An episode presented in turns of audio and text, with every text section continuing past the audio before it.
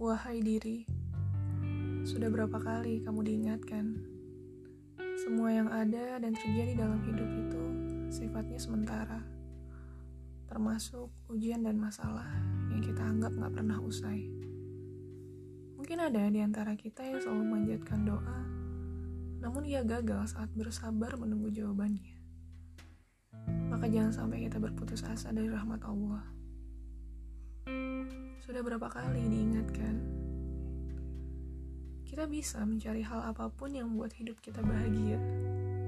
Namun selama syukur tidak pernah kau panjatkan, dirimu tak akan pernah menemukan kebahagiaan yang sesungguhnya. Justru kehampaan dan kesedihanlah yang akan kau rasakan. Sudah berapa kali diingatkan bahwa nantinya segala sesuatu yang kita pilih dan miliki kelak akan dimintai pertanggungjawaban.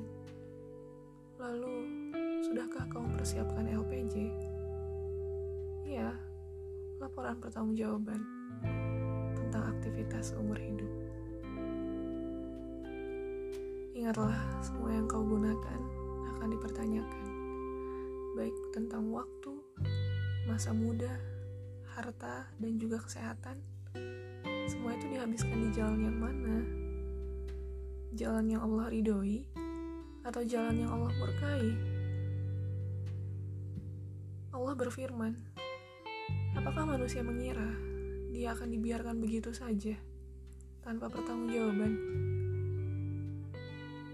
Waspadalah, setan telah memasang jebakan yang membuat kita lalai akan tugas diri dalam menaati segala perintah Allah. Allah ingin agar kita tidak melampaui batas terhadap fasilitas yang udah Allah kasih. Dan terakhir, ada pesan kecil dariku untukmu dan untukku. Kesibukan apa pun yang kamu kerjakan saat ini, aku cuma mau bilang, semoga sukses. Apalagi jika kebanyakan waktu disibukkan dengan urusan akhirat, aku harap kita akan selalu sukses.